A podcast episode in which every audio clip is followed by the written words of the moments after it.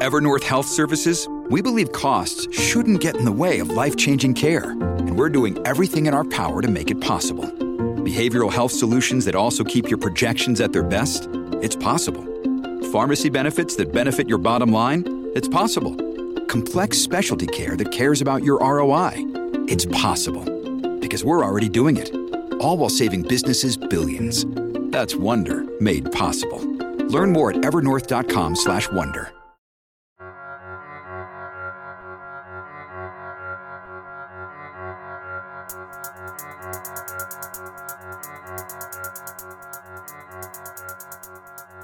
Infrastructure Week became sort of a running joke during the Trump administration, but President Biden has also talked a lot about infrastructure and is unveiling some plans in Pittsburgh today on that front. Meanwhile, progressives have been organizing around the Thrive Act. Thrive stands for Transform, Heal, and Renew by investing in a vibrant economy. And it was reintroduced by Senator Ed Markey and Representative Debbie Dingell last month.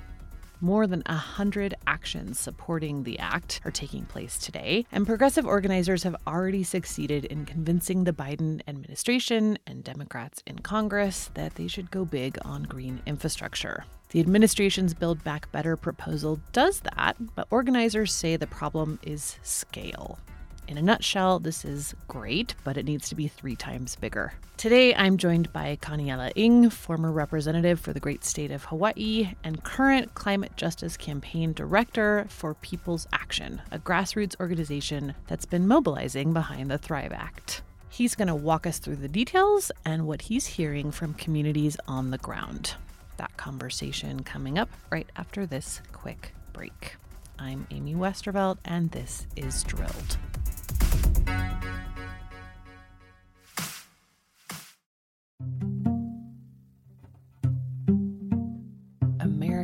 Spend an average of 90% of their time indoors, which is bad news because, according to the EPA, indoor air could be two to five times more polluted than outdoor air. In some cases, it could be a hundred times more polluted. Data shows that air pollution is responsible for nearly 7 million premature deaths around the world. I have a strange little problem in my neck of the woods, and that is that everybody likes to burn their garden trash and other trash too. Lots of trash burning going on in my neighborhood. Not great. Air Doctor has really, really helped. I just fire it up on days when I can tell everybody's lighting their trash fires and it keeps the household air clean. Air Doctor is the air purifier that has captured the attention of established media outlets like CNN, Money, ABC, and more. Air Doctor filters out dangerous contaminants and allergens like pollen, pet dander, dust mites, and mold so your lungs don't have to. Air Doctor comes with a 30 day money back guarantee, so if you don't love it, just send it back for a refund minus shipping head to airdoctorpro.com and use the promo code DRILLED to get up to 39% off or up to $300 off, depending on the model. Lock this special offer in by going to AIRDOCTORPRO.com and use the promo code.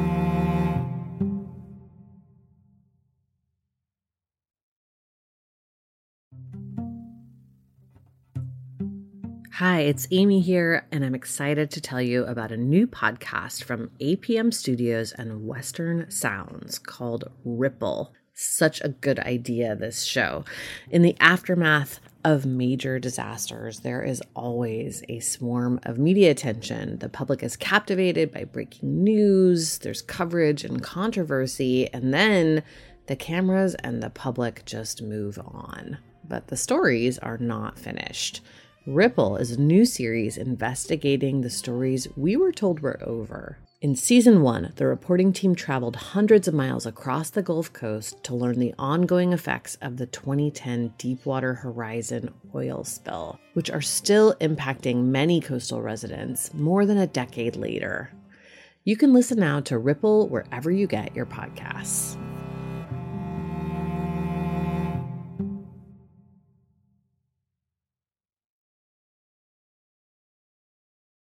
Maybe we could start with just um, what you've kind of what you've been seeing so far in the Biden administration on climate. Like what what you were sort of expecting and how the administration has met those expectations or failed to meet them, exceeded them. Yeah, I mean, look, I supported Bernie Sanders uh, mm-hmm. in the primary election when you weren't riding with Biden from the jump. oh, no, no. well, I mean, Biden is like a self-proclaimed moderate, right? So I when when when when when Bernie lost, I, I don't think. I mean, I definitely. If you're telling me that you fast forward to March 2021 and mm-hmm. we'd be looking at a four trillion dollar climate like infrastructure package, uh, I think you're crazy. Um, so yeah. that that's a testament. Like Biden is a really, really good politician. He's been doing this his whole life. He's been a state, uh, he's been a U.S. senator in his twenties.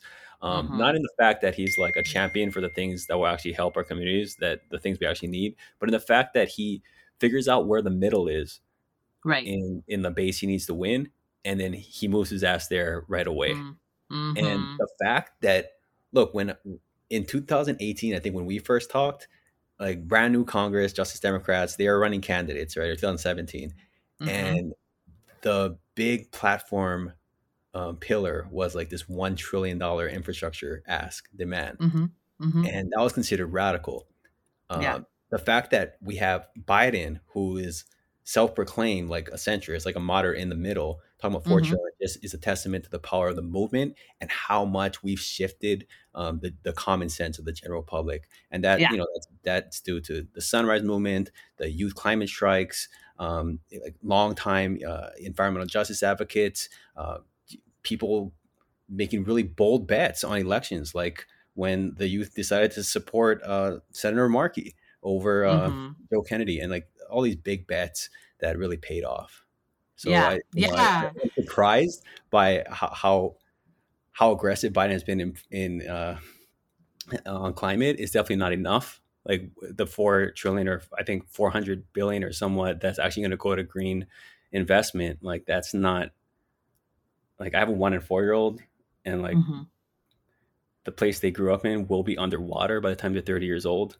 Um, yeah. Like we have a rail project here in Hawaii that is is like 40 years now and it's still not done and mm-hmm. raising taxes on working people like that's gonna keep draining money from them and they're never gonna really be in, like comfortably in the middle class ever um, mm. and like it doesn't have to be that way you know like yeah so yeah uh, but it's like up to biden to like step it up right now in this key moment yeah.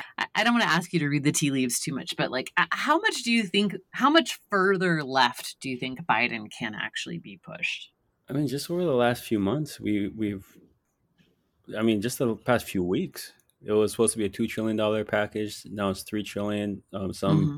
articles are saying 4 trillion. I mean, hell, mm-hmm. Joe Manchin, who's supposed to be the one hang up, the reason why we need to be more careful and move to the right he went ahead and said like months ago that he's comfortable with a four trillion dollar package. Um, mm.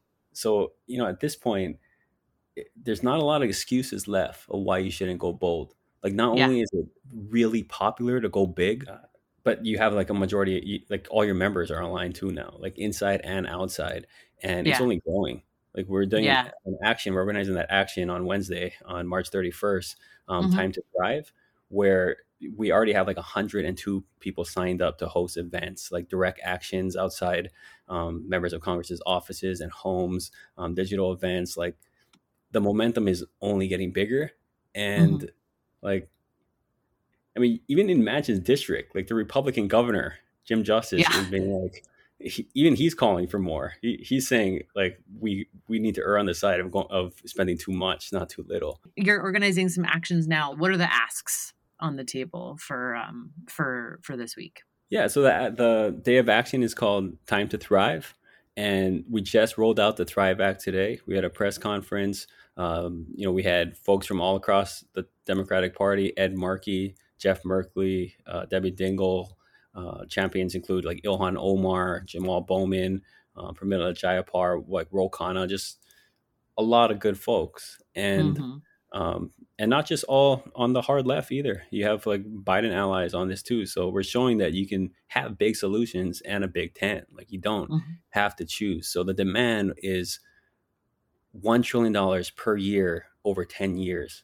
And the idea is like this is a huge crisis moment. And like the stars just happen to be aligned. We have a trifecta in, yeah. in the House, Senate, and White House. And we have a governor who's trying to be, I mean, a president who's telling everyone he's trying to be the next FDR um, mm-hmm. and like pass New Deal esque uh, legislation. So we got to take advantage of it. Like we have no choice but to plan ahead, especially when we know the other side is going to continue um, pushing austerity measures and allowing our communities to suffer. So we're demanding uh, 15 million people getting put back to work through this investment, um, passing the PRO Act, so enshrining labor rights into law. Um, mm-hmm and really advancing like gender, environmental, indigenous justice, um, racial justice, with particular attention to like Black and Indigenous people. So that's the Thrive Act, and um, it's it wasn't easy to find alignment on it. It's, it's taken like over a year and a half now um, as a coalition, and it didn't start from elected officials either. It wasn't just like mm. some some lawyers on the hill just like lock themselves in a room. Like, no, we tried that before. In fact, like we spent millions of dollars during the healthcare fight in 2008. Um, what's different about this act is it's really from the grassroots up. Um, we just asked politicians to sign up on it um, after, like after it was already written, and uh, and it's uh, like the organize. There's an actual campaign behind it, a campaign where there's millions of dollars not spent on ads or TV or consultants, but on actually field organizing. So that's how we're able to mm. organize all these actions. Um, because the outside game, if there's one thing we learned from 2008 and 2009, is that uh, you need you need the field operation. Like you need the outside game if you're going to win anything, especially mm-hmm. like anything that's going to be durable. Yeah, yeah. It's so it's so it, it is interesting to me how quickly um, people have have shifted their thinking on like you know um, what is quote unquote reasonable and and what kinds of policies we can um, we can actually implement. I remember when the Green New Deal was first announced, and so many people in the climate space were like, "This is asking for too many things at once." you know, like if we try to get people to think about social justice and you know energy sources at the same time, we're never going to get anywhere. And then here we are, you know, two years later, I guess two and a half. And it sort of would be ridiculous to see a climate policy proposed without any kind of um, provisions for labor and equity and indigenous rights and you know gender and all of these things. So um, i don't know. I'm curious like if you hear are you hearing the same kind of you know quote unquote be reasonable pushback that that people were hearing even as recently as you know a year or two ago I mean, I think you hit the nail on the head. The answer is no, not nearly as much as we used to. There's still some of that, but yeah. what's unreasonable is is the fact that like we still have people who don't have drinkable water or breathable right. air and we might not have a livable planet we don't have livable jobs for many mm. people that were her- like heralding as um, essential frontline workers and like without essential wages. Um, and even now, with the vaccine rollout, they don't even have access to it because they're not in that, uh, you know, that modicum of, of power and and wealth. Right. So that it's it's just it, it, it's it's an unreasonable hierarchy that we've created for ourselves. And mm-hmm. the other thing is like, if you speak to people's needs, like people have diverse needs. So the yeah. more needs you speak to, the more diverse base you can build. So when you're like, do you expect people to sign on to social justice? Like, no. Do you expect someone who's worried about getting shot by the cops as soon as they step out of their house, or even when they're asleep? How are you supposed to sell a clean energy standard to that person? You know, exactly. without addressing that first. If like right. you're a native How person, to be like, we'll take care of you being able to, you know, not be killed later, but right now we need to talk about batteries. That's right. And like, if you're a native person and like your family home is getting stripped away um, by colonial forces, or you're an immigrant and like your family's getting deported and your kids are getting stripped from your arms um, it's unreasonable to think that they're going to care about two degrees celsius you know what they're going to care about is like the direct impacts. And unless you're talking about that um, and making the connections to to like the larger um, problem, which is this colonial extractive economy that we've created, um, then we'll get nowhere. But look, when you focus on it all, then uh, you build the literally the biggest movement that we've ever seen in United States history, and that's where we're at. You know, I feel so. I I spend a lot of time on uh, on history and you know how um how like the sort of counter movement to the current climate movement was built and it is it's so broad you know like it's it like the right wing does not just concentrate on climate denial it's like you know the same people that are doing that are also working on you know quote unquote school choice and privatizing everything and getting rid of um, uh, indigenous rights and getting rid of tribal sovereignty and all you know it's like i don't it's it's it's crazy to me every time i um i look at that and then compare it to the left which is like i don't know i don't know if we can like think about two things at the same time um, maybe, maybe there's truth in that right like like we don't have to we can focus on like one to three things but they yeah. don't have to be policies per se like policies can right. be a means to to to an end which is a shift of your value set and that's what the right has been doing right? Like yeah. like the bootstraps individualism the free market like oh, these are all like value systems that the policies they propose and tactics even are just like meant to bolster like that that frame of thinking. Um mm-hmm. and like we that we can do that. Like we can propose all kinds of things and kind of like dissolve these eradicate these false dichotomies like planet versus paycheck. Um, right. like you know jobs are actually good. Like climate action means tons of jobs. Like um, this idea that we're we can just move on our own as individuals. Like you can't keep the lights on in texas on your own. Like you can't stop wildfires in california on your own. I can't i can't, I can't fucking raise my two toddlers at home working full time on my own right? that's right. Yeah.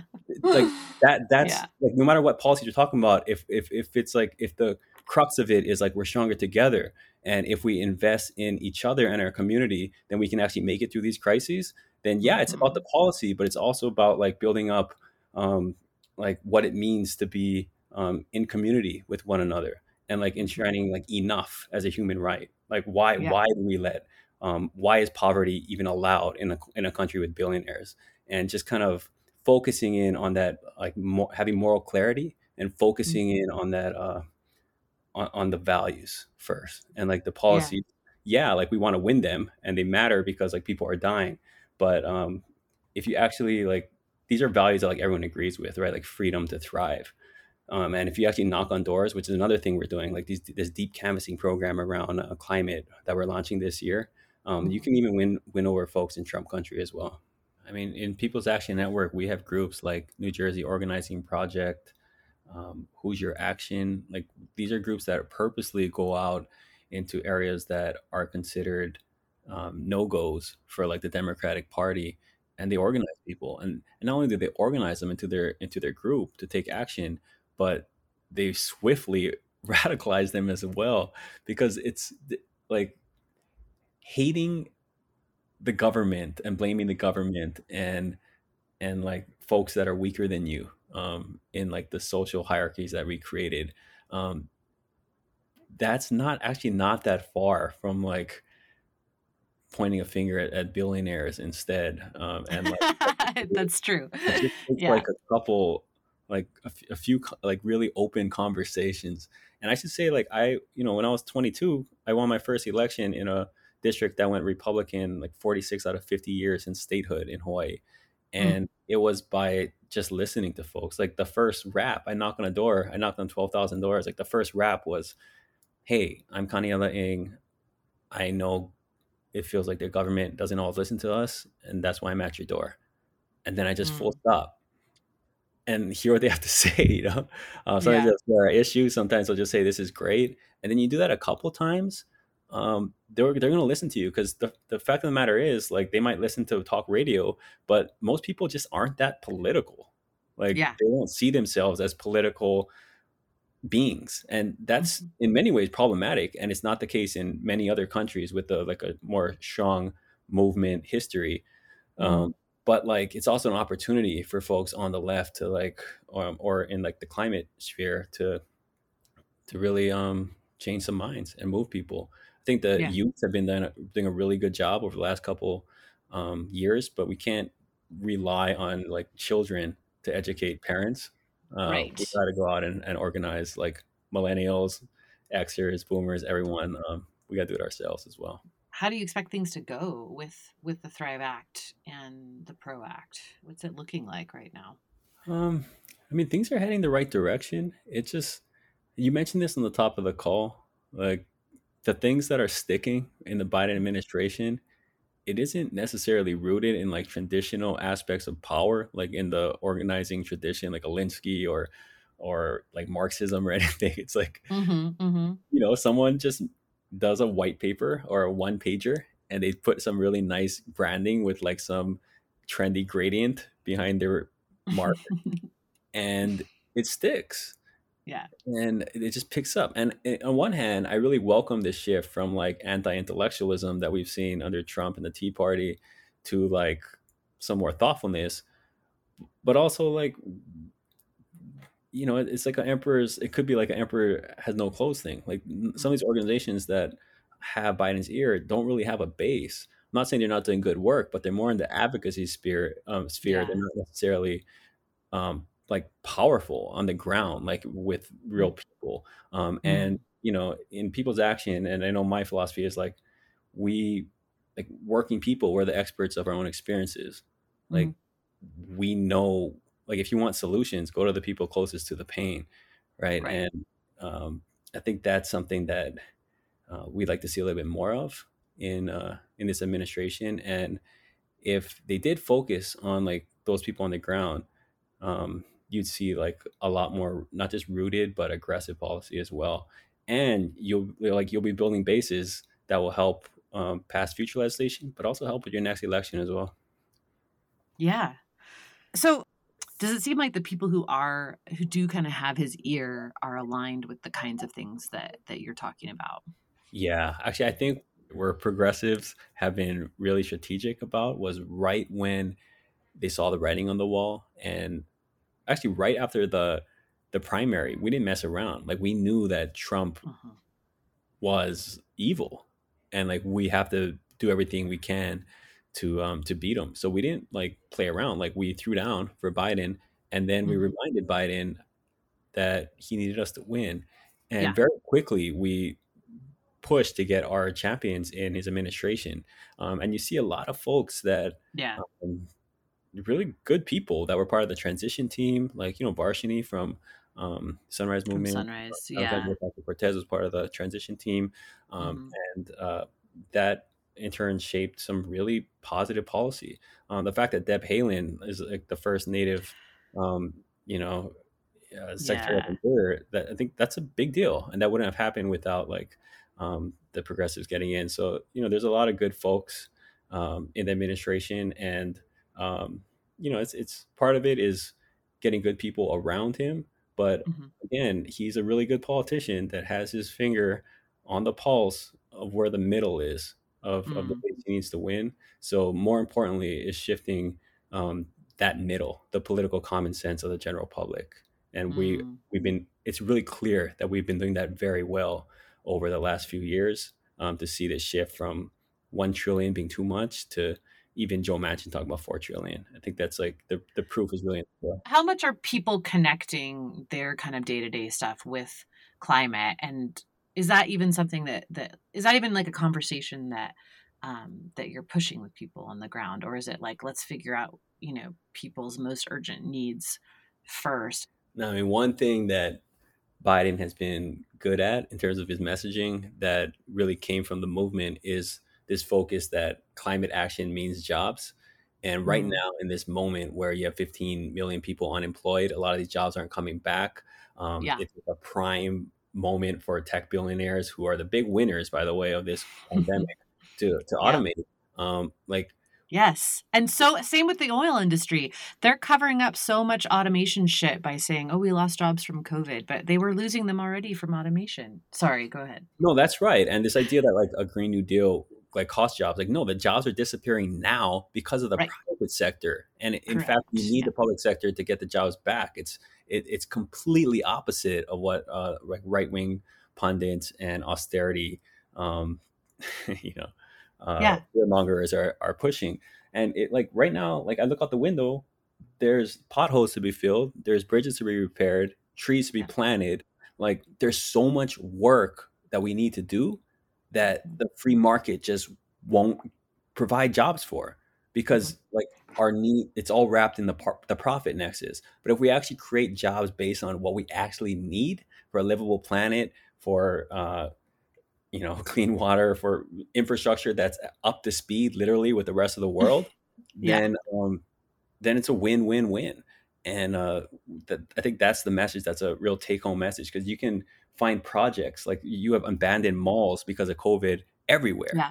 and Yeah. just like reimagining what that could be for your community that's some that's one way to bring home thrive in the green new deal for everyone no matter where you live left and right black and white whatever but also I feel like um, there has been, I think, a shift for people in understanding that government jobs are also jobs. Like this is something that I think the right wing did really well for a long time was convince people that somehow working for the government was like not a real job.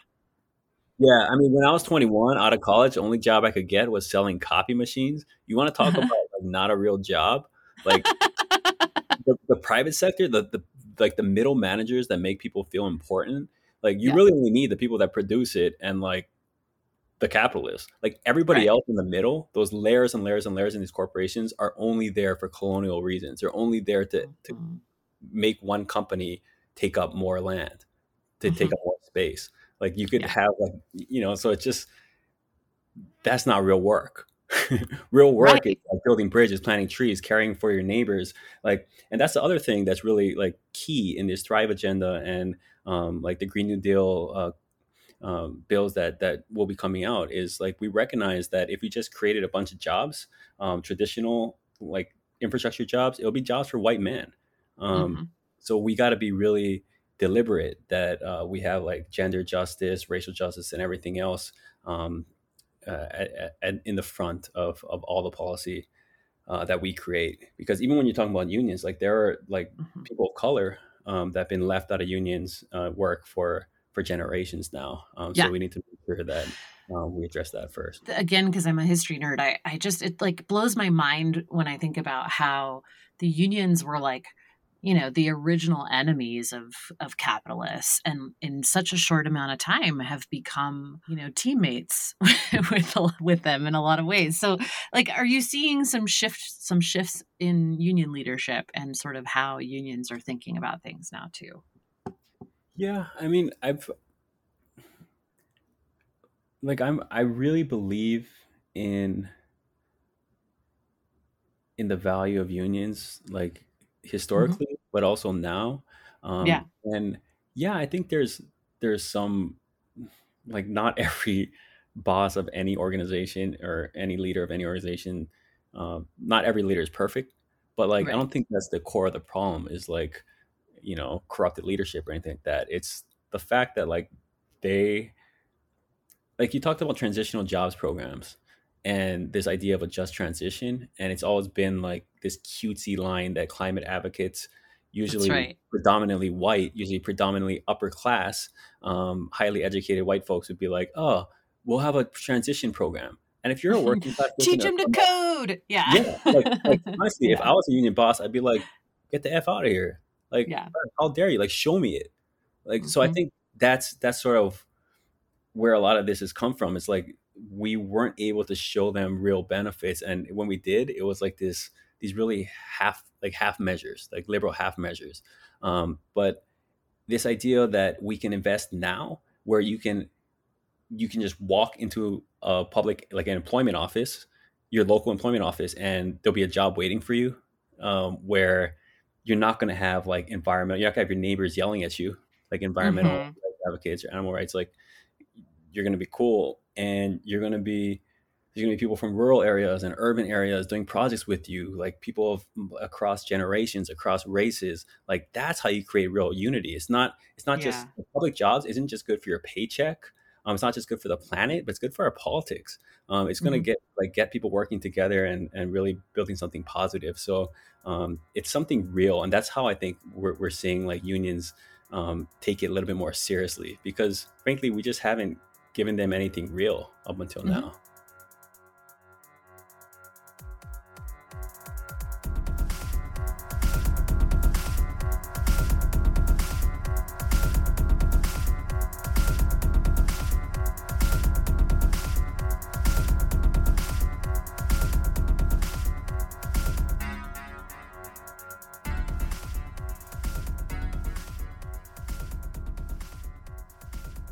That's it for this time. Big thanks to Kaniela Ing for joining me. You can check out some of the links in the show notes for more information on the Thrive Act and People's Action. Again, we're at work on a new narrative season coming up soon, so make sure you're subscribed so you don't miss that. Please rate and review us wherever you're listening. It helps us find new listeners.